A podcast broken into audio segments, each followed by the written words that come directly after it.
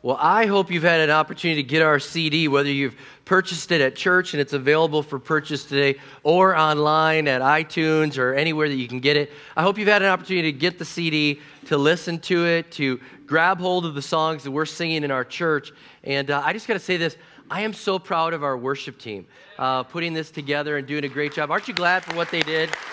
Yes. I was so I was so proud of their work and the songs, and uh, I just wanted to highlight it with just a short sermon series here to just give a, a little bit of the meaning behind the music that we're singing and what you're hearing. Um, and I got to say this, I'm blessed, and, and I know you are, that our worship team writes things that are that are deep, that have rich meaning, that there's something to it. There's some substance to this. It's not just like looking for words that rhyme. You know what I'm saying? There's something here that is some theology. There's something here that draws you closer to God. And uh, recently I had an opportunity to have dinner with a guy that is in the music industry, well known. I mean, known by all the major labels. And uh, he's a, a guy that finds talent. And he said, I heard your C D, your previous one to this, to All in All. I heard that C D, and he said, I, I was just like, there's something here. And, and he said, I actually was thinking to myself, did we just find the, the next voice to the church in worship? Are, are these guys as legit as they sound? We've got to get to know them behind the scenes. Are they really who they appear to be on this C D? And so he got to know uh, Pastor Ryan, he got to know Kirk, and he got to know some of the team, and he was just excited because he said, these guys are real. There's something here. They've been given a gift for the body of Christ. And uh, and as I'm having dinner with him and I'm talking with him, he says, hey, we want to take this national. And uh, we just believe that your, your church is a breath of fresh air. God's doing something special. There's an anointing there. There's an ability there that, that is, is permeating in, into a depth of worship that we haven't seen in a long, long time. And so uh, they just signed our group, uh, Ryan and Kirk and uh, a bunch of the team, to help out with a project that the General Council of the Assemblies of God is going to do in August. There'll be twenty-five thousand people in attendance. Uh, it'll be uh, broadcast around the world on God T V. It'll be part of a, a distribution globally, and uh, they've asked Pastor Ryan to head that up and to lead that, and so it's kind of exciting to see what God's doing here. He's taking out there. Isn't that kind of cool?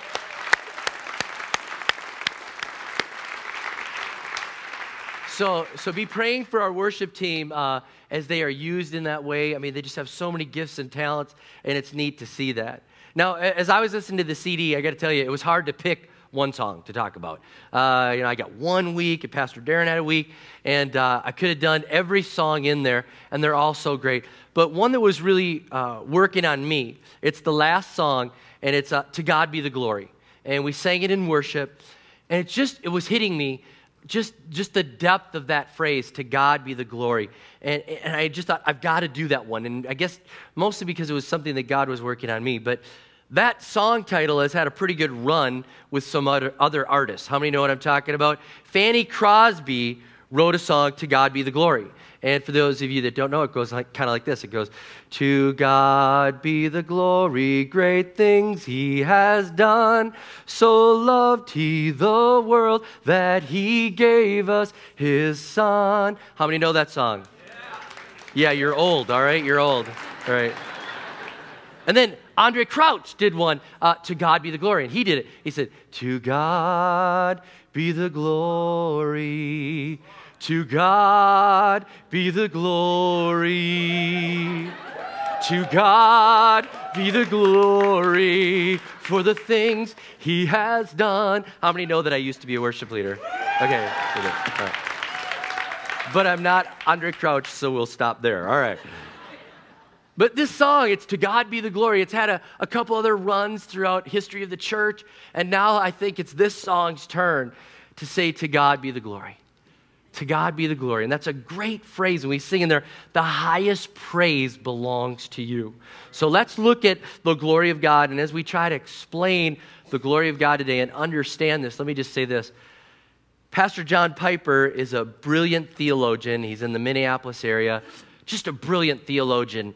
And uh, as I was studying for the sermon, I was listening to some of the stuff that he did. And he said, you know, I'm going to take an attempt and a stab at doing something that is impossible. He said, I'm going to try to explain the glory of God the best that I can. I'm going to take a, a stab at something that is absolutely impossible. And I thought, okay, this guy's brilliant.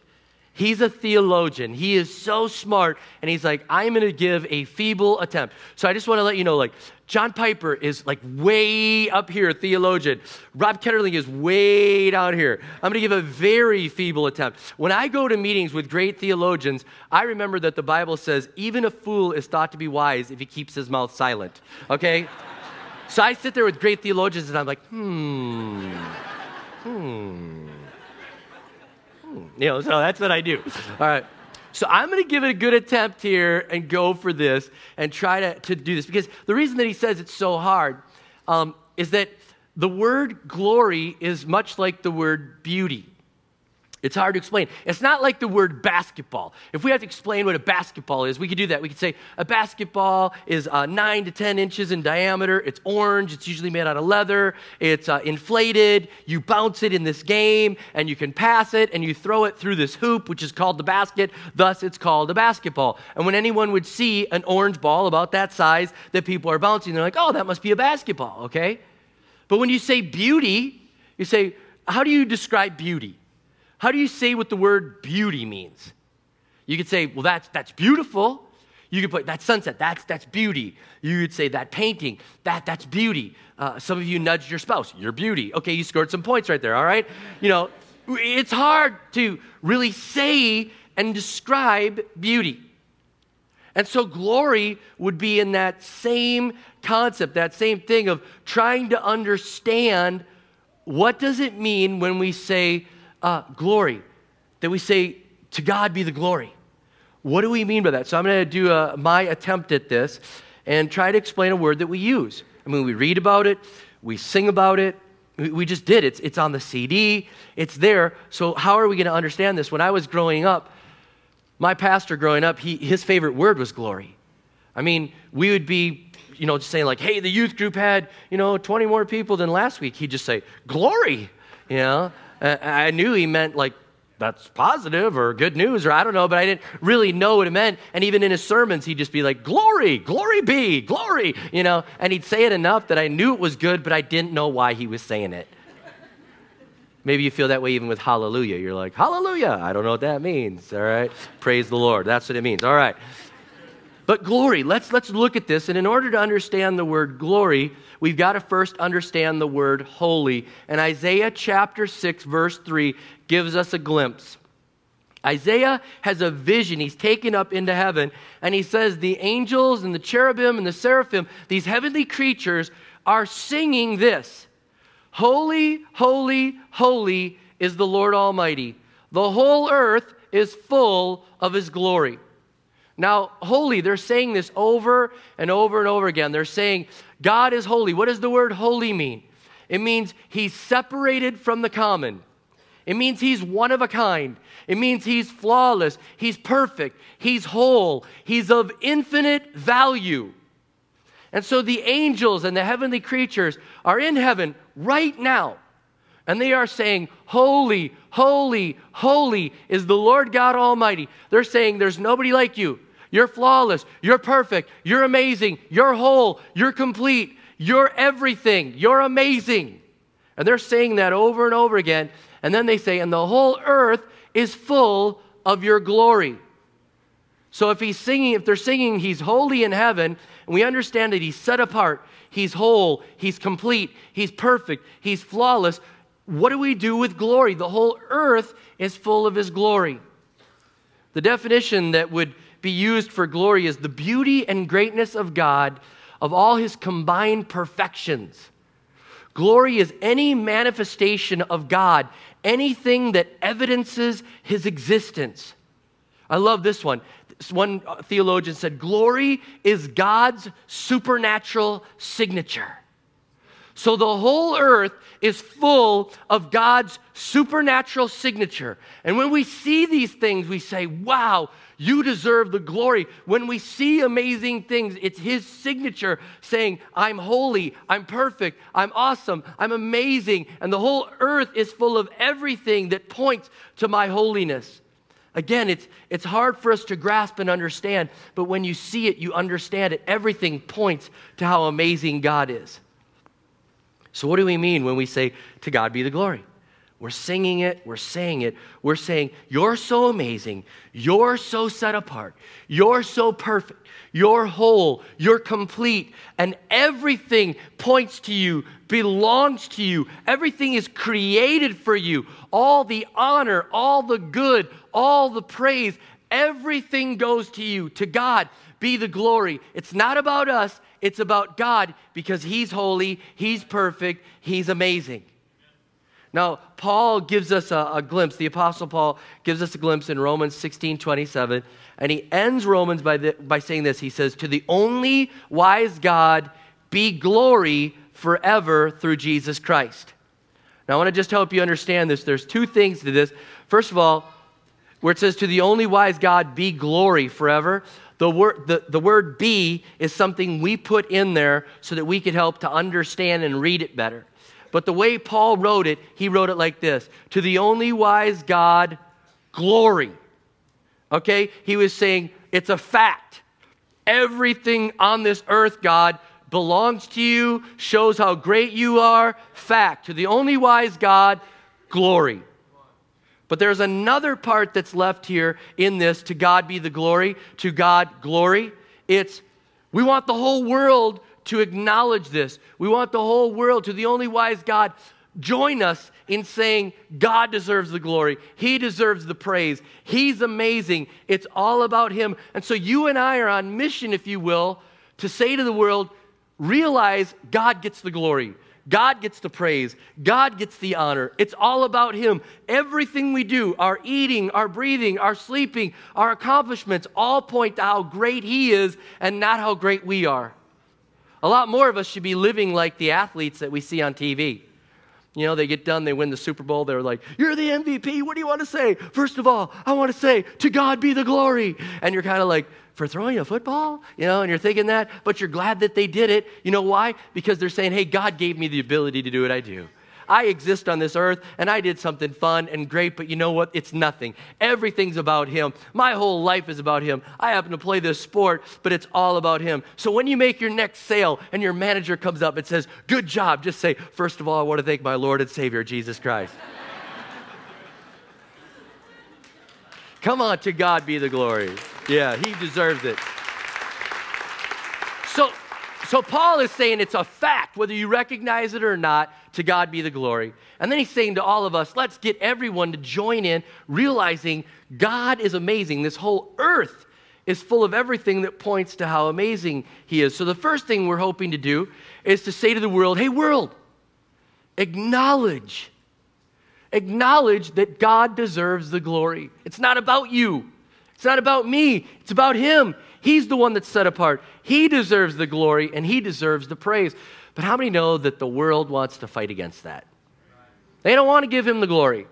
They don't want to say it's about him. Mankind fights over and over and over again to say it's about us, it's about me, it's about ours, it's not about him. Matter of fact, the Apostle Paul in Romans chapter one, verses eighteen to twenty-three, he says, the wrath of God is being revealed from heaven against all the godlessness and wickedness of men who suppress the truth by their wickedness. Since that what may be known about God is plain to them, because he's made it plain to them. For since the creation of the world, God's invisible qualities, his eternal power and divine nature have been clearly seen, being understood from what has been made, so that men are without excuse. For although they knew God, they neither glorified him as God nor gave thanks to him, but their thinking became futile and their foolish hearts were darkened. Although they claimed to be wise, they became fools and exchanged the glory of the immortal God for images made to look like mortal man and birds and animals and reptiles. The Apostle Paul was saying way back then that man is fighting to not give the glory to God.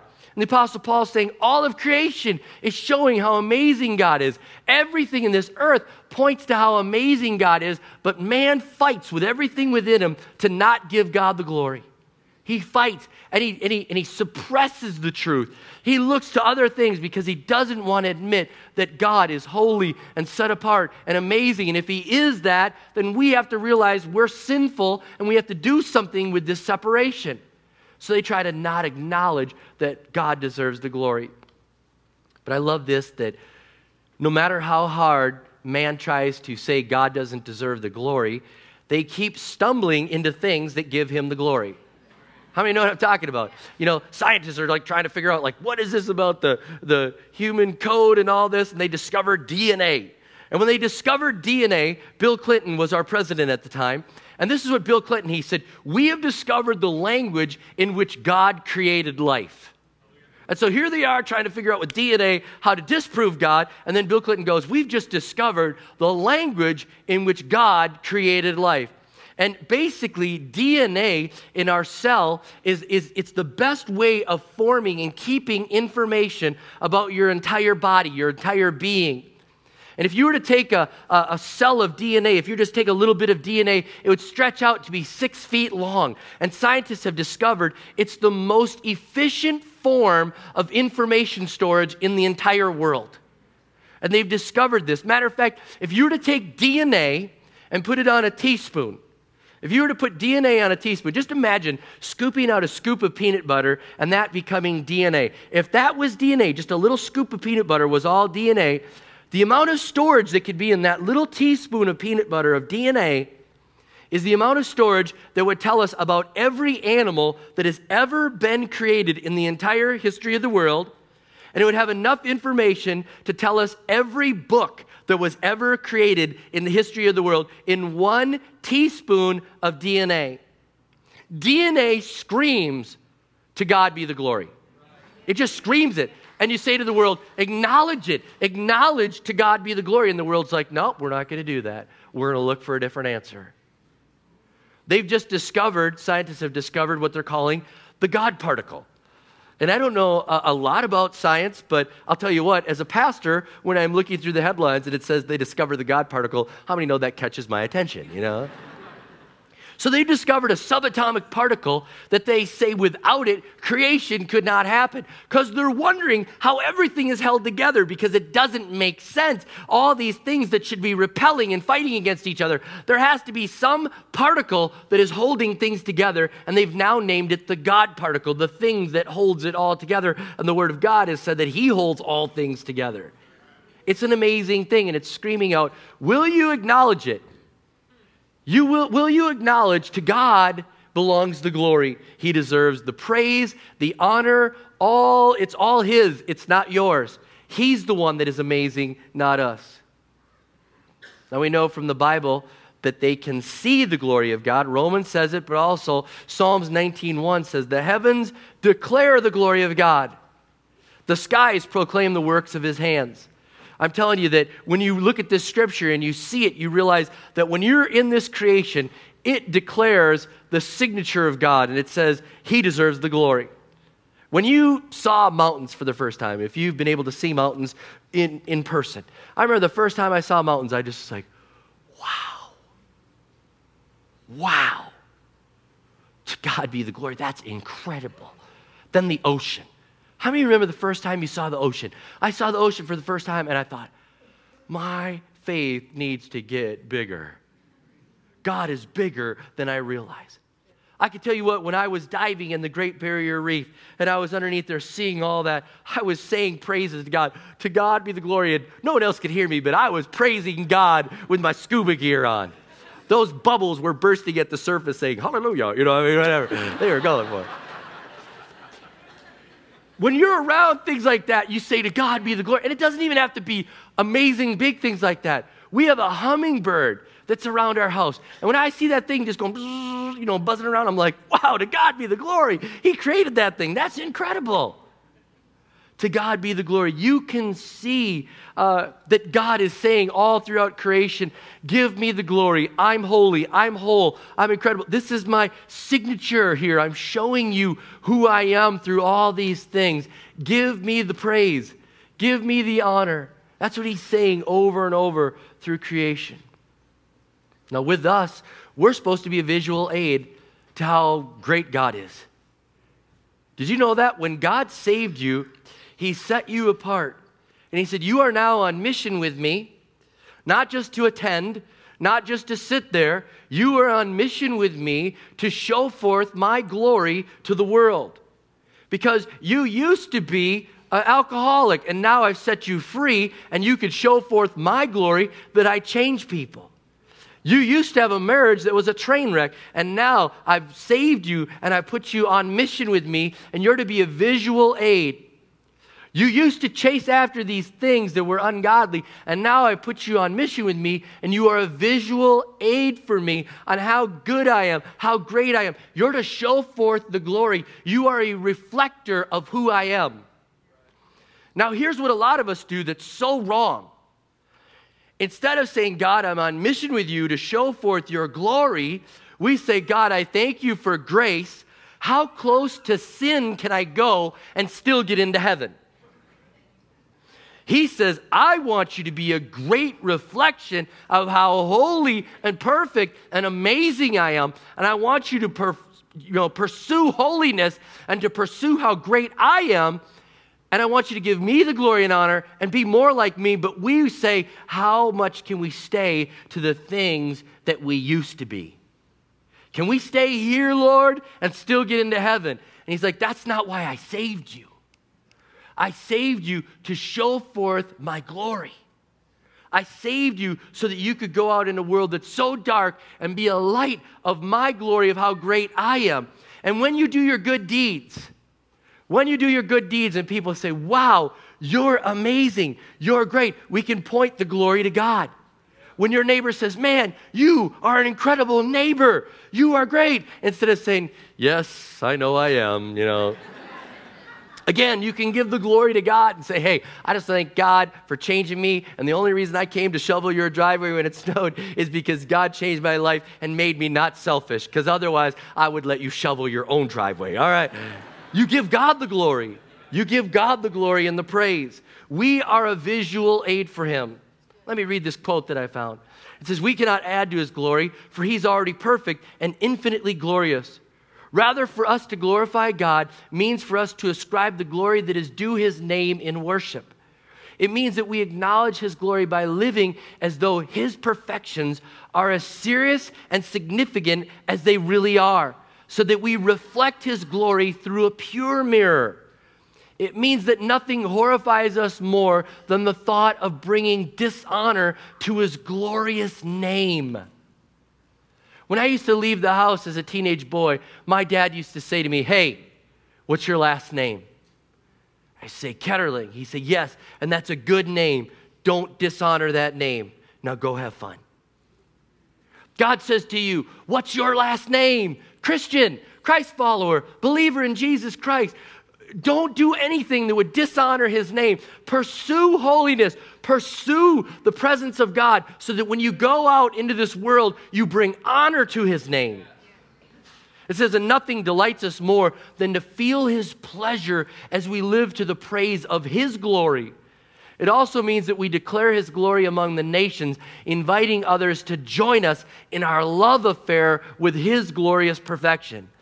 Glorifying God thus consumes and defines every aspect of our life and witness as well as our worship. Following God, wanting to bring him the praise and him the honor, and wanting to deflect things to him should consume us. God, how much more can I pursue glory and honor to your name rather than living for myself? It's an amazing privilege that we're given to say, God, we get to bring people into the realization that you deserve the glory, you deserve the honor. A couple simple questions for this. You can ask yourself, can I do this and still bring glory to God's name? Another thing you could say, if I do this, will it enhance God's reputation in the world? You're wondering, should I do this or not? Will this make God's reputation go up or down? Another thing you can say, will those who watch me know that I know God through my behavior, or will I have to explain my behavior away later? Those are good things to say. If I'm going to be a visual aid for God, how should I be living, following God? And we listen to the Holy Spirit. One more thing. We can say to the world, look at the way we give glory to God by the way we worship. By the way we worship. And worship is more than just the songs we sing, but, sing, but it's the way we reorganize our life around the priorities of God. It's the way we deal with the finances that He's entrusted to us. But it also is the way that the world can see when we come in here and sing our praises to God and worship, they can see that all the glory and all the praise and all the honor belongs to God. He's the one that's important, not us.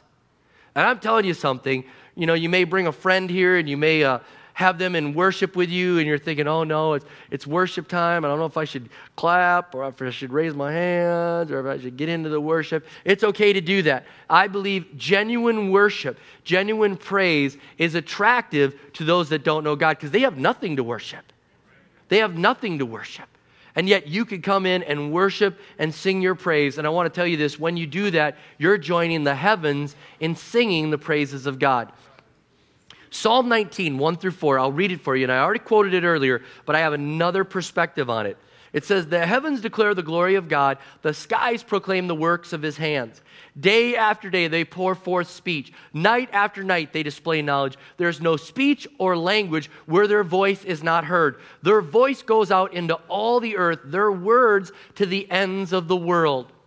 Now I want to point this out. The psalmist says the heavens declare the glory of the Lord, okay? We get it. When we see things, a lot of us think of that scripture. But when the psalmist wrote this, he was actually writing in a way saying, the heavens are singing the praises of God. The heavens are speaking the praises of God. Their voice, their chord, their chorus is going out to the world. Now, he wrote it in a way that you'd think like, oh, he must have been writing it like, you know, in just an illustration. Okay, he wasn't really saying that the stars were praising God and the universe is a voice and is singing, was he? Or was he divinely inspired by the Holy Spirit to write it, not in a visual way, but in a way that we could hear it and saying the heavens are actually speaking the praises of God? And modern technology would prove that the heavens are speaking and singing right now to the praise of God. Because of radio telescopes, we have been able to understand this, and Louis Giglio did like a two-hour sermon on this if you want more. But with radio telescopes, we have been able to understand that the heavens are singing. That right now, the stars and the galaxies are singing and emitting things. Because right now, we are sending radio signals out into the galaxies saying, do you want to communicate to us? And so far, nobody is talking back, okay? Just so you know. But we're also listening. And in trying to listen for any intelligent being that would communicate to us, scientists have discovered that stars are speaking. And the Vela Pulsar, I want to have a picture of that. Go ahead and throw that on the screen. This star, the Vela Pulsar, go ahead, pull it down now, is out there. It's a highly magnetized neutron star, and it's oscillating on its axis eleven times a second. And with radio telescopes, they've been able to listen to the sound that this star is making. And I want you to hear what this star is now doing twenty-four hours a day, seven days a week. It is singing the praise of God. Go ahead and do this.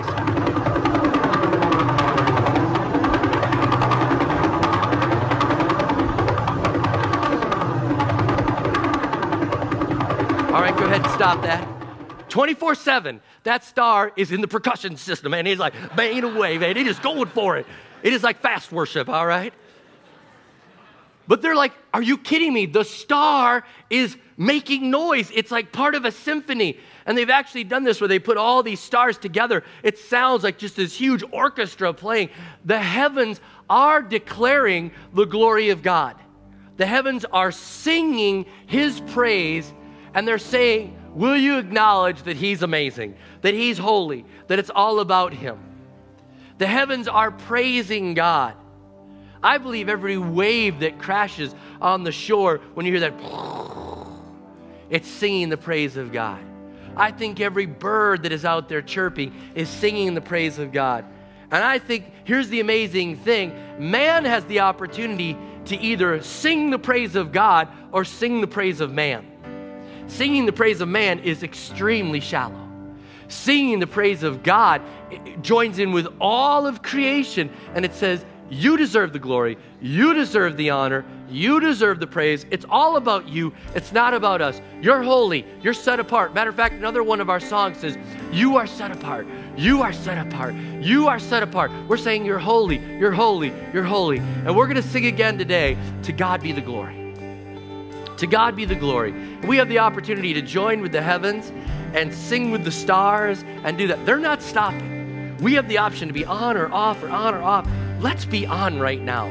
Let's be on right now. Let's take our praise and worship to another level and say, God, you deserve the glory and the honor and the praise. Can we stand all across this place? It's our opportunity to join what the psalmist said, to have the word go forth, the praise go forth, to sing our praise to God, and to say, you deserve the glory, you're beautiful, you're magnificent, you're holy, you're incredible. We join with the heavens and lift our praise to you. Let's do that now. I want to sing these words. Lift it up. To God be the glory, great things he has done.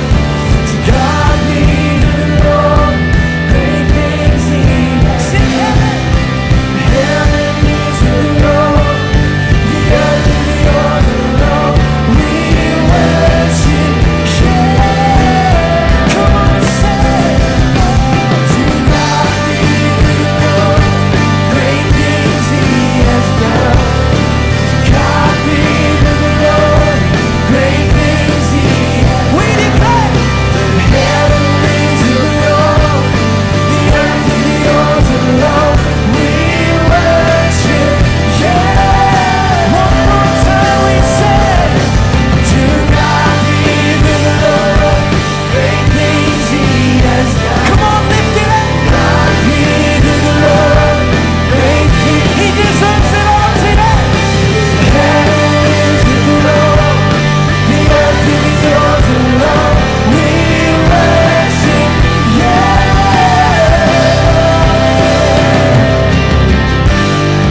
Let's give him praise today. You deserve the glory. You deserve the praise. You deserve the honor. Thank you, God. God, I pray that our worship would never be half-hearted.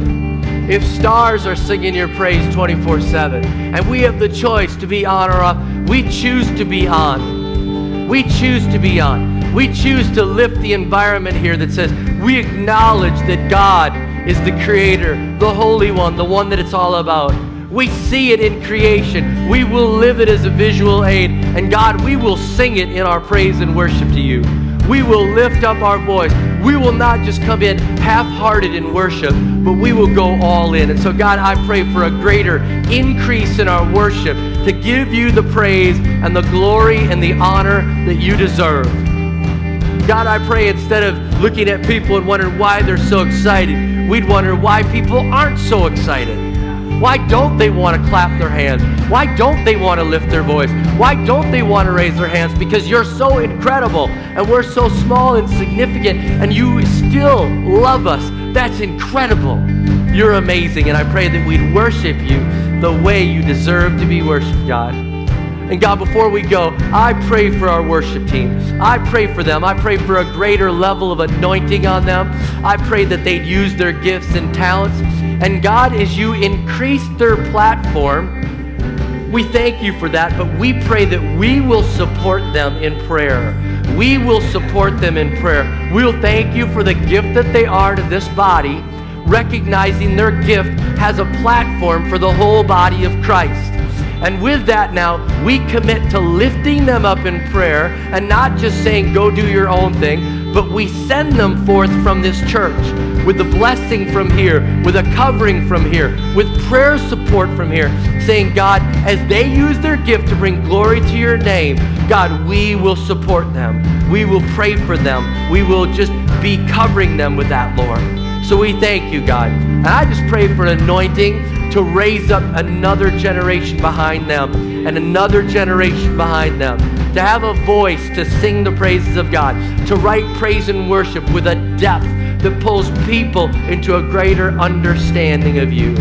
Thank you, God. We thank you again for the ability to use them. And we just say, God, use them to build your kingdom, your church, all around the world. Thank you, Jesus. To you belongs the glory and the honor and the praise. Help our lives to reflect that to this world. In Jesus' name we pray. Amen and amen.